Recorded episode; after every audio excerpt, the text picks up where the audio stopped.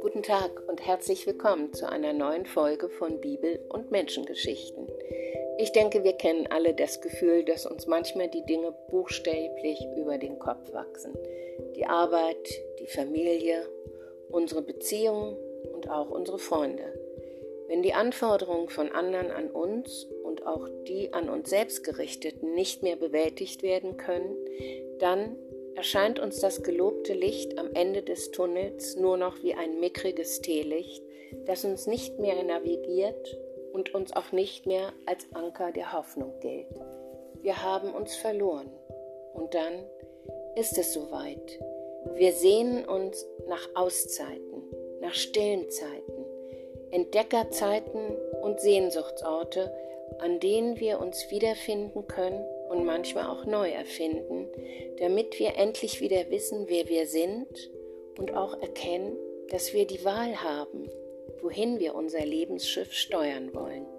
Und genau darum geht es in der Geschichte Auszeit von Maja Schulze. Sie packte ihren Rucksack für ein paar Tage. Endlich dachte sie, endlich weg von der ewig fordernden Arbeit, raus aus der Stadt mit all dem Gestank und dem ewigen Krach. Sie ertrug das alles nicht mehr, diese oft so selbstgemachten Probleme, die nur das Stadtleben mit sich brachte. Gestern Abend war sie noch mit ihren Freunden zu einem Open-Air-Konzert ihrer Lieblingsgruppe gegangen.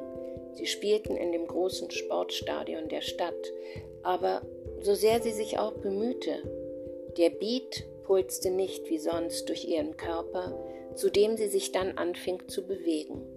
Heute Abend stand sie einfach nur da und die Musik erreichte sie nicht. Bedrückt lief sie in der Pause nach Hause. Sie war doch sonst immer so ein Energiebündel und jetzt, jetzt erkannte sie sich selbst nicht mehr. Immer nur noch fühlte sie sich erschöpft und kraftlos und deshalb brauchte sie diese paar Tage Auszeit so sehr. Und morgen würde sie endlich losfahren. Eine kleine Pension war ihr Ziel, eingebettet in nichts als Landschaft und Himmel. Sechs Übernachtungen hatte sie gebucht. Dort wollte sie endlich ausschlafen und zur Ruhe kommen. Weg von zu viel Kaffee am Morgen zum Wachwerden und zu viel Weißwein und Cocktail-Wellenbrecher am Abend zum Abschalten und Einschlafen. Sie musste endlich loslassen. Am nächsten Morgen stieg sie in ihr kleines, fast schäbiges Auto ein Riss im Bodenblech des Fahrerraums hatte ihr ein Freund notdürftig geflickt. Immer zu viel Arbeit, immer zu wenig Geld für alles, dachte sie und schmiss wütend den Rucksack zwischen die zusammengedrückten Coffee-to-go-Becher auf die Rückbank, setzte sich hinter das Lenkrad und fuhr los, raus aus der Stadt, weg von all den Beklemmungen. Ach übrigens, ich hatte es noch nicht erwähnt, Sie heißt Marlene. Marlene fuhr und hatte die Stadt bald hinter sich gelassen. Langsam verloren sich die endlosen Häuserschluchten und wurden durch Seen, Wiesen, Felder und blauen Himmel abgelöst. Sie kurbelte das Fenster runter und ließ sich zu All You Need Is Love den Fahrtwind ins Gesicht wehen. Ein tiefer Seufzer ging durch ihren Körper und langsam, ganz langsam entspannten sich endlich auch ihre Hände, die so krampfhaft das Lenkrad festhielten. Nach ein paar Stunden machte sie eine kurze Pause und trank einen Kaffee. In völliger Dunkelheit und am sehr späten Abend erreichte sie endlich ihr Ziel. Und als sie aus dem Auto stieg, sah sie mitten in einen klaren Sternenhimmel, der sich über ihr aufspannte. Eine Sternschnuppe fiel gerade zur Erde. Guter Anfang, dachte Marlene und fingerte den für sie bereitgelegten Hausschlüssel unter der Fußmatte vor. Sie ging die steile, knarrende Treppe hoch zu ihrem Zimmer. Der Raum war einfach eingerichtet.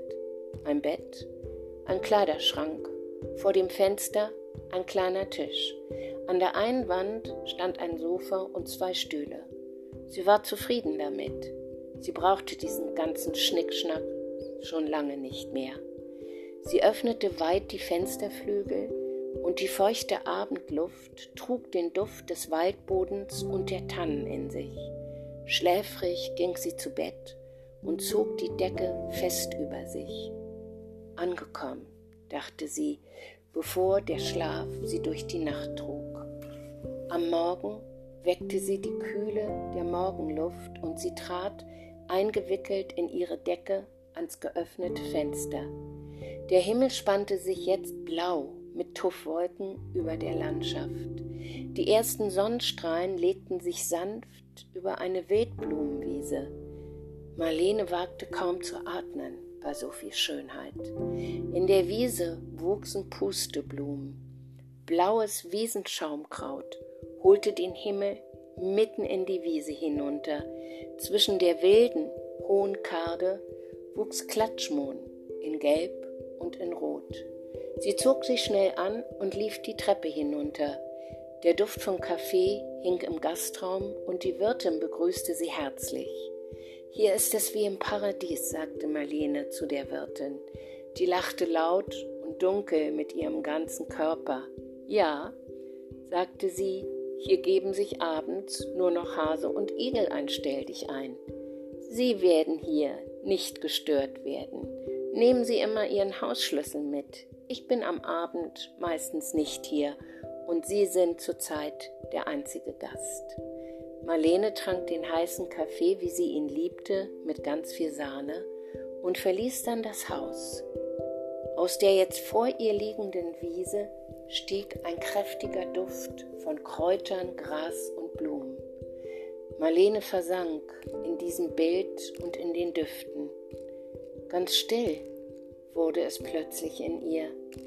Sie atmete tief und in ihr stieg eine Sehnsucht langsam auf, dass ihr Leben doch wenigstens ein bisschen wie diese Blumenwiese sein sollte, leicht und farbenfroh, durch die sie dann unbeschwert und selbstbestimmt laufen wollte.